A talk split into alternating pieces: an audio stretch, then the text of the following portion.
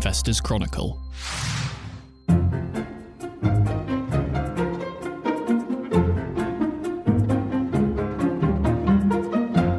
Thursday, the 18th of August. Welcome back to the Companies and Markets Show. Uh, I'm John Rogers, joined over the line by Mark Robinson. Hi, Mark. Hello there, John. And Julian Hofmann. Hi, Julian. Hello there, John. Hi. Alex Newman joining a little later, and Dan Jones in the studio hosting as ever. Dan, what are we what are we talking about before that? Hi, John. Yeah, we have a few bits this week as usual. We are going to be talking about the gambling companies, uh, many of whom have reported in the past few days. Uh, we're going to be talking about uh, Balfour Beatty, had some pretty decent results out uh, this week as well. And then, yes, as you mentioned, we are talking to Alex Newman about his cover feature on equities effectively and why equities are still investors' best bet even in, in dark times. Still the place to be. Well, before that, a little news roundup from the week that's been as usual. Uh, in inflation news, minutes from the Federal Reserve revealed they intend to keep inf- interest rates at levels that will restrict the US economy for some time in their continued fight to rein in inflation. And in the UK, bonds sold off on the back of double digit inflation data for July, 10.1% to be specific, with markets expecting the Bank of England to similarly lift borrowing costs sharply. German, Italian, and US government debt also uh, has come under pressure. China's most valuable company has posted its first ever quarterly revenue fall. Tencent, the technology and entertainment conglomerate, saw revenue down 3% from Q1, though it still reported $20 billion for the last three months, which, you know, I'd take. Elsewhere, the world's largest oil company, Saudi Aramco, has reported June quarter profit of $48 billion, almost double the level of a year ago. The company has reaped the rewards of massive production during this energy crisis. Do you remember when we all got really into building sheds and putting up shelves during the pandemic? Well, apparently not anymore. DIY interest appears to be waning, according to investment bank Jefferies, who said visits to websites such as Travis Perkins, Toolstation, and Screwfix are down around 20% since the start of last year. And apparently, we're not going to the cinema as much either, or at least not to Cineworld. Their shares fell 40% after a trading update said that admission levels have been hit by a lack of big name releases. Markets, UK and US markets, very flat this week. The DAX in Germany lost 2% on Wednesday, but it's also pretty steady over the last five days. And in Asia, the Hang Seng has lost a couple of percent since Monday. And finally, Japan has a problem with their drinking culture. The youth aren't drinking enough. The government has launched a campaign for young people to drink more alcohol, uh, with the sliding consumption hitting state taxation. Rumour has it bosses at Nikkei are considering sending Mark Robinson to help make up the shortfall. Thank you very much. You'll be hearing from my you'll be hearing from my lawyer shortly. uh, and that just about does it uh, from me. Over to you, Dan. Thank you, John. Yeah, uh, so let's get started. Not with uh, with booze, but with gambling. Uh, as I say, a few interim results this week. Uh, at a time when you know we're still waiting for this long-awaited or long-feared in some quarters UK gambling white paper and what it may hold. And we've had some regulatory action uh, as it happens this week too in Entain's case. Mark, what was your take from the results this week? There were a mixed set of results for the, the three companies themselves. But I did a little bit of research looking at actually what happens to the market when we go through economic downturns. And some of it is uh, quite counterintuitive, really. Uh, you don't you see a general fall away uh, in uh, gambling linked to uh, casino activities and uh, horse racing as well. But you get a converse uh, increase uh, in uh, the purchase of lottery tickets, which is quite strange. Now, whether this applies to online channels is, is not clear, but I can say that after the global financial crisis as well, the companies that were were quick to pick up and expand their uh, online channels did very well from about 2010 onwards. Now that this was a point of uh, technological change as well, and uh, since then, you, it's certainly in the UK and and on a broader sense.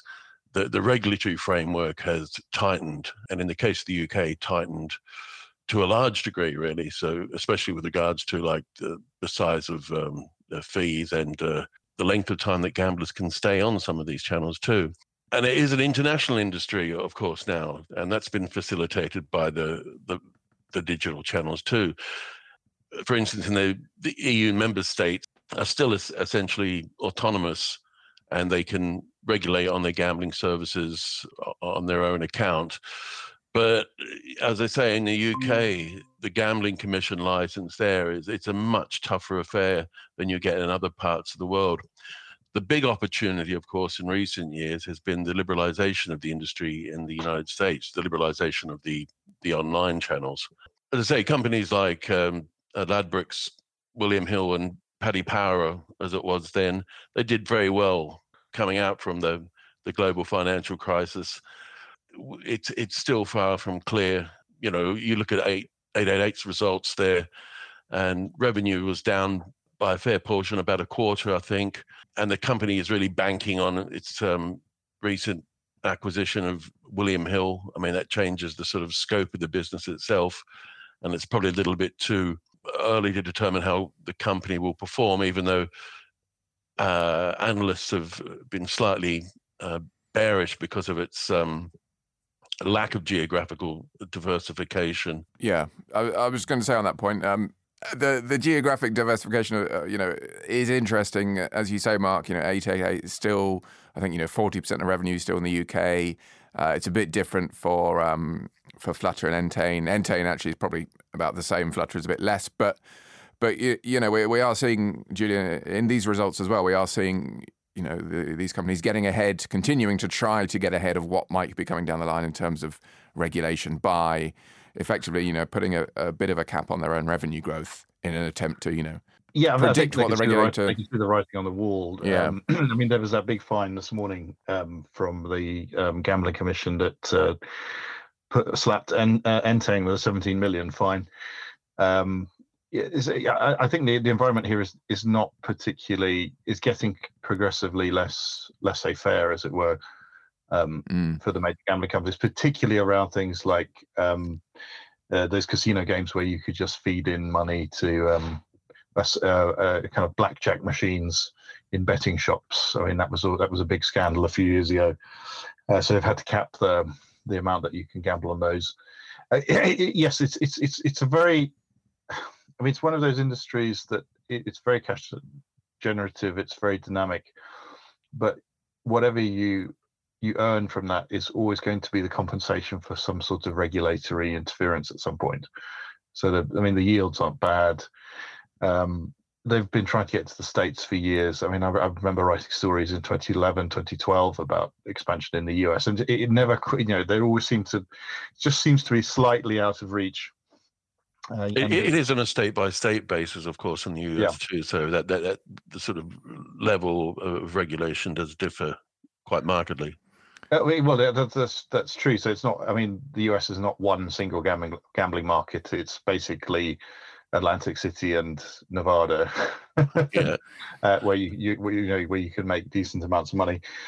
So yes, the, the, the industry is a kind of crossroads. I, I imagine that they'll go more towards Asia because Asia is such a big gaming a gaming market as well. I mean, places like Macau, and and that would that might fit their business model a bit better. But yeah, it's it's it's there is there they do face multiple ongoing regulatory challenges, and certainly the environment is far less tolerant than it was, you know, say 15 years ago here. Yeah. Uh, it seems to be, you know, quite similar in Europe as well.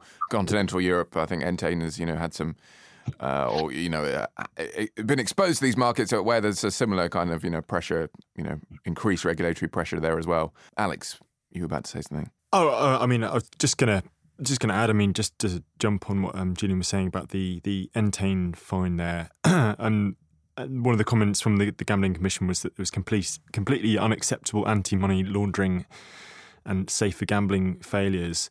I just, I, I mean, specifically with Entain, I find it a very interesting company because they've they've tried since the end of 2020, um, which was a very interesting year for them to kind of reform their image as, you know, an ESG play in very simple terms, and that they they just want to operate in regulated markets, you know, be proactive engagement, have proactive engagement with regulators. Um, so, I mean, g- given this, the fine related to the kind of the the COVID year of, of December 2019 to October 2020, it's a little bit backward looking. But you know, on on other measures, I, I, I just I can't help but feel feel that it is window dressing. You know this this uh, you know the sustainability charter that they they launched at the end of that year. You know, just just given the way the business operates, I mean, they finally repaid just under half of the furlough money they they claimed in 2020, and we wrote a fair bit about this because they were really one of the biggest recipients of it.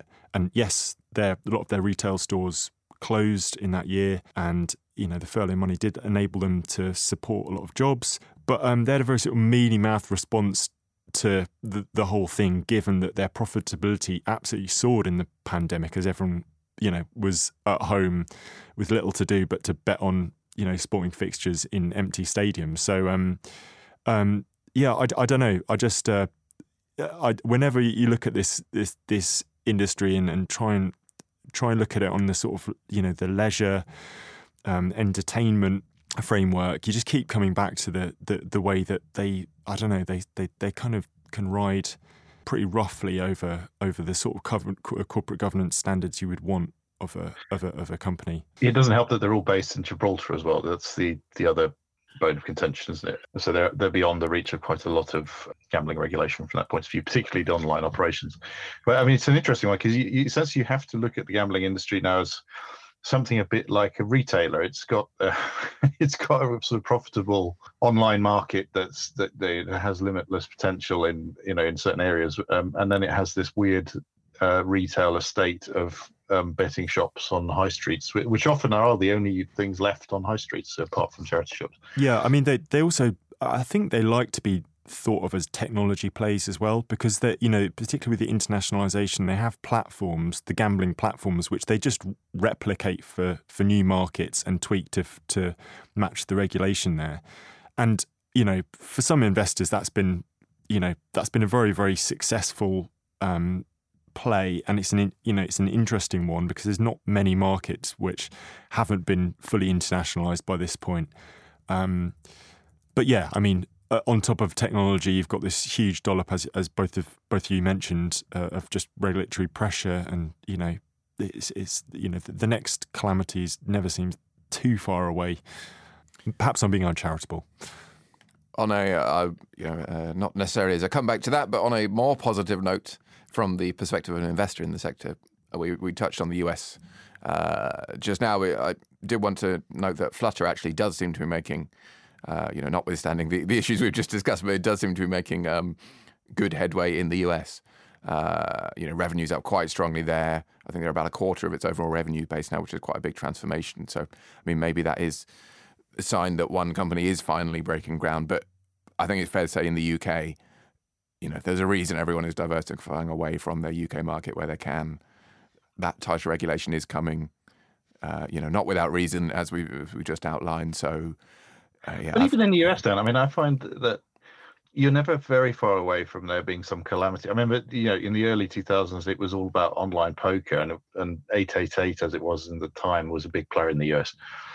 And uh, they they didn't get they got um, hauled over by uh, a weird addition to some act on the regulation of ports. Mm. So you know they added a, an anti uh, poker thing to, to you know a piece of legislation that you know said how many container ships you could bring into a port at any one time, and um, yeah that that was the business gone. And uh, my, my feeling is that even there you you you're, betting, uh, pardon the pun, uh, that eventually there'll be something that that gets in the way of of there being astoundingly long term profitability. I would say, but uh, you know, you you have to look at the yields. I mean, if the yields are good, then that's the risk you take. Yeah. And so Flutter as well has certainly cranked up the leverage to expand too. So I mean that's obviously another issue.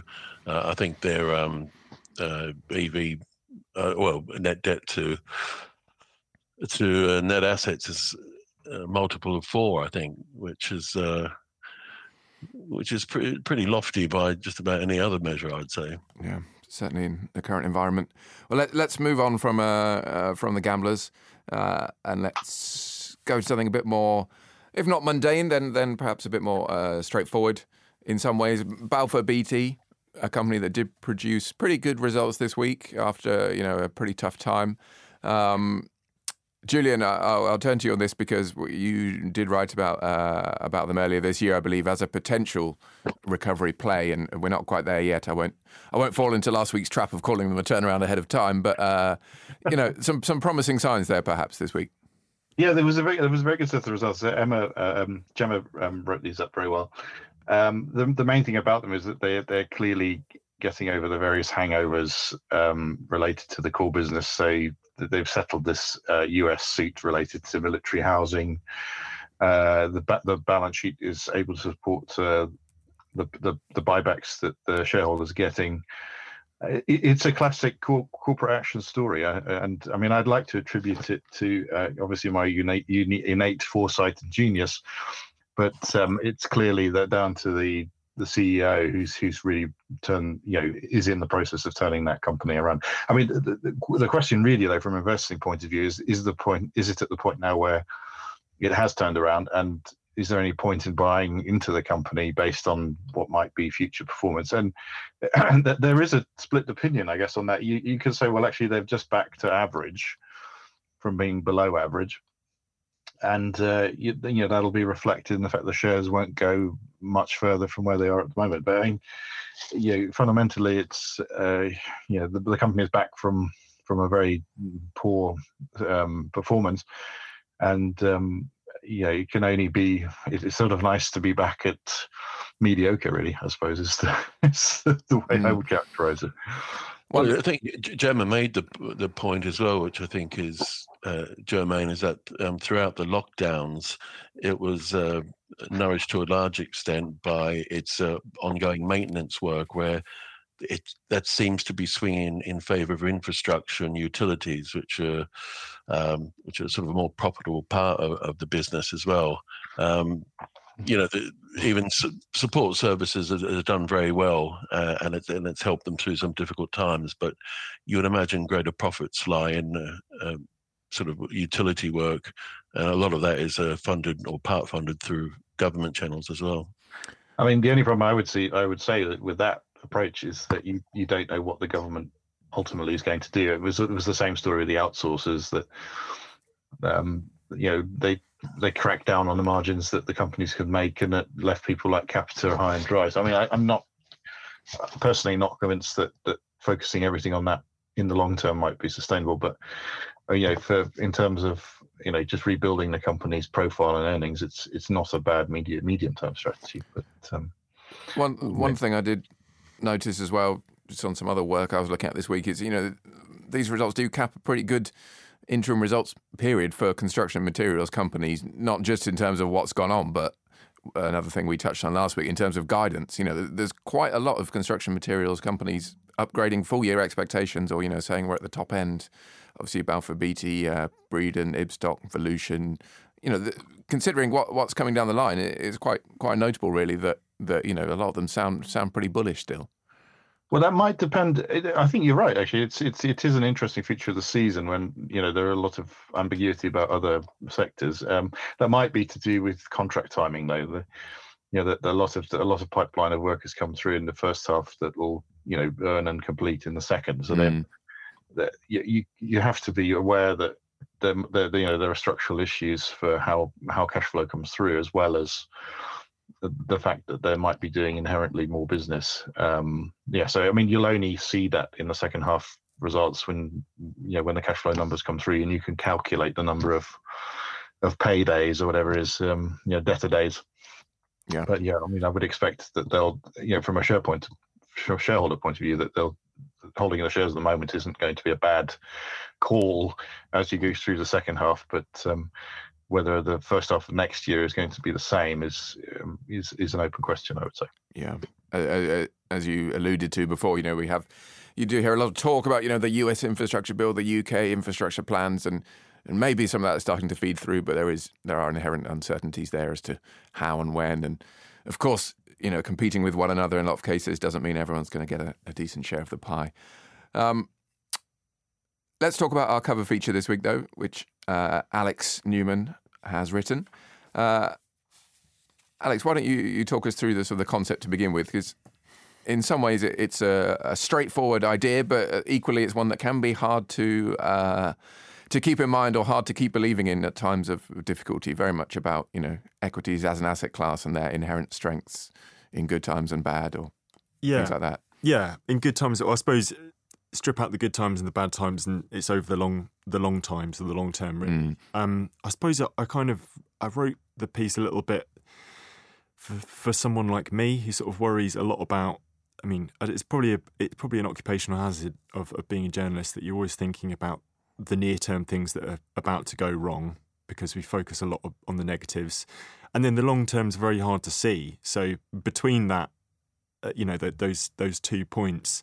Um, the future always seems I mean the future is always uncertain, but it's it's sometimes hard to feel positive about the long term and you know, full disclosure, you know, when I say I'm right for someone like me, I do uh, you know, do invest in shares on, you know, behalf of um uh, you know, just both in a pension and um and for my daughter. It looks like long long term, very very vanilla, simple um uh, passive investing. But the I mean, within within that, you know, when the, when there are periods of extreme volatility and what looks like, you know, plenty of uncertainty coming down the line, you know, it's natural to question your your investment strategy and your your allocation. Um, uh, and and you know, thirty year time horizons.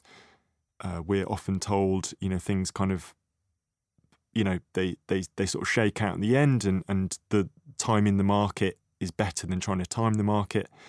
Um, but still, yeah, I mean, the, the, the piece is basically it, it's, it's trying to look at, you know, even in a time like um, uh, 2022 when things seem very, very difficult, that there is there is a lot of value in in equities. And everyone I spoke to, um, you know, they're still pretty much think that equities are the number one long term game in town um, for in terms of asset allocation. Yeah, I think that makes sense. I mean, we we have had we have been through a period where, you know, the the TINA the phrase was there is yeah. no alternative was was helping you know or, or, helping drive some investment theories and some investment narratives at least now as you say you know it's a very uncertain time people are sort of questioning whether the assumptions of the last few decades still hold firm but but the, the, you know and even if but I think the point is even if they don't the the fundamentals of you know equity strength are still still going to be there whatever almost yeah. environment we're in. Yeah no that's that's a very good point. I, I mean it's um I, I don't want to paint the picture or give the impression that you know things are rosy or people think the returns the return profile of equities or any asset class is going to mirror the last 50 years. Um, i mean there, there's some you know very very smart quant investors out there who who think that just just the uh, the nominal rate of return that, that we can expect of equities for any number of reasons just won't live up to um, uh, you know recent decades, regardless of you know central bank intervention or you know asset inflation, all the rest of it. It's just the rate at which economies are likely to um, likely to grow, and also the relative pricing that that equities have at the moment. So. Um, uh, so you know, there's a team at AQR Capital, for example, who think that we should be getting used to, you know, something a lot lower than five percent average uh, annual total returns from equities, probably closer to um, three um, percent in in many geographies. Um, but still, you know, when you compare that to other asset classes, equities just have, do have their advantages.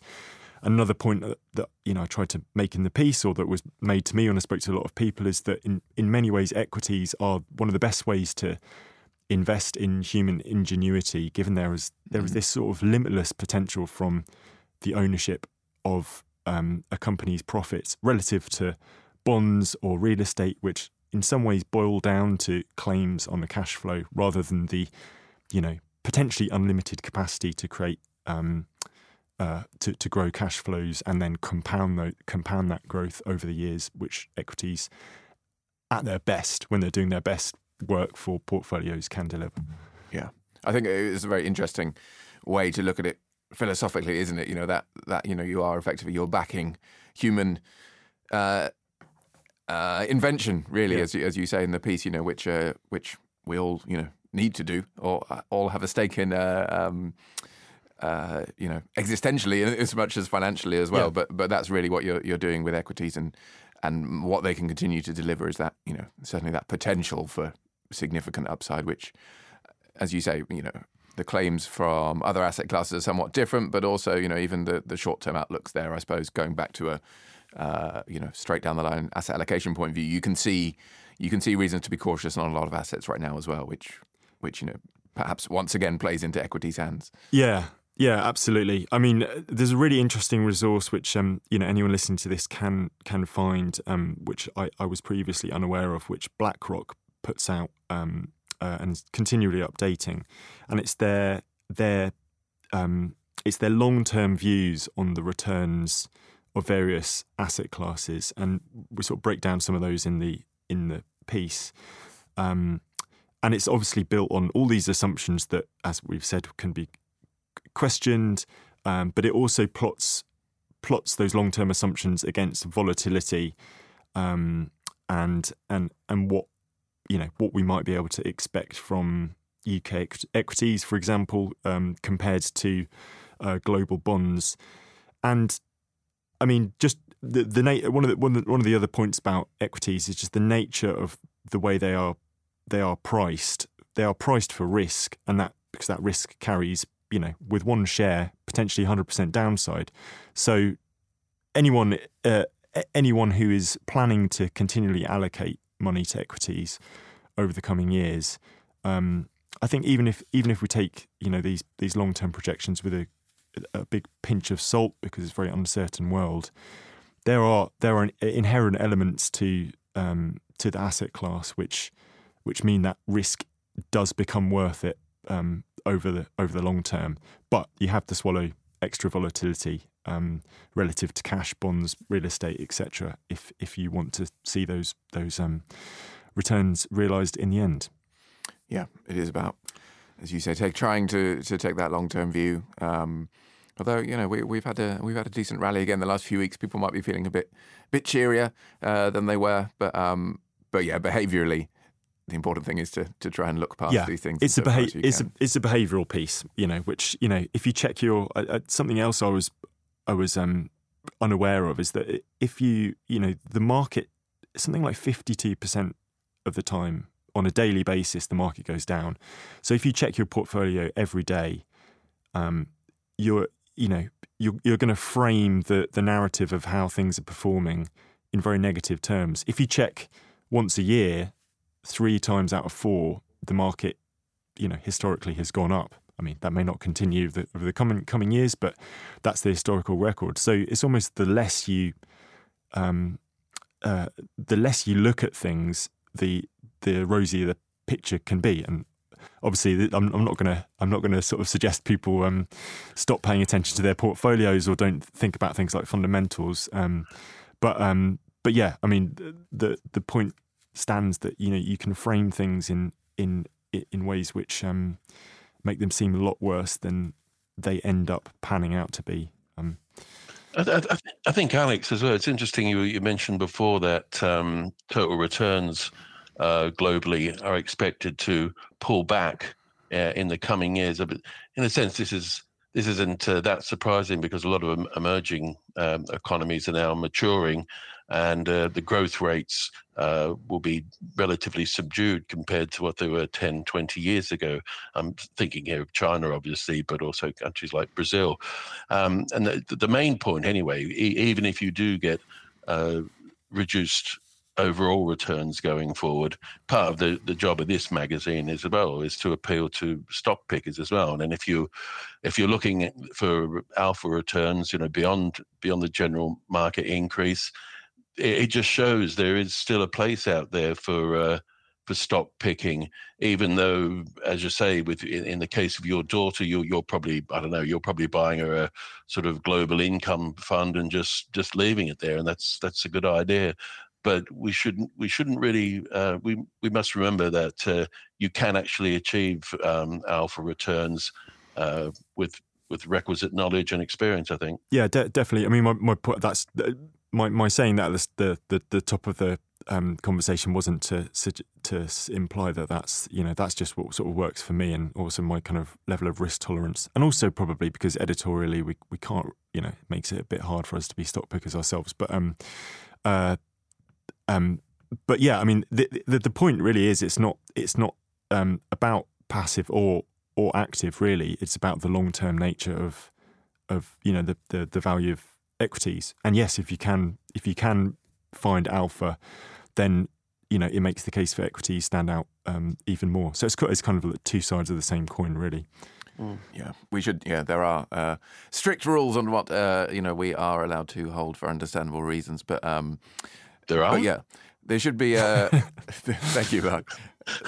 there. Um, I suppose that's the ultimate behavioural test in some ways, isn't it? You know, whether you can be a, a stock picker and uh, you know, it's, it's totally unachievable, I imagine, but, you know, pay very close attention to the fundamentals of your companies and pay almost no attention at all to the, the short term price yeah. performance. It's a, a difficult balancing act. But, uh, but yeah, some reasons to be optimistic, I think, which, uh, which are, you know, um, sought after, much sought after at the moment.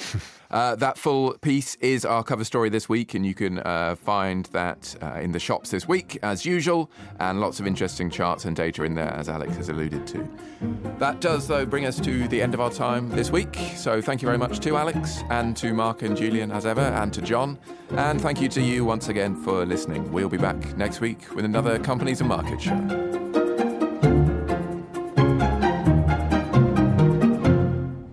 If you've enjoyed this podcast and you want to hear more from the IC, don't forget to check out our separate interviews podcast.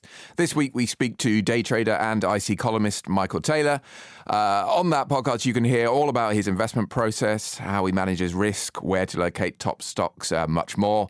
That is available right now on this podcast feed, or you can find it on our website.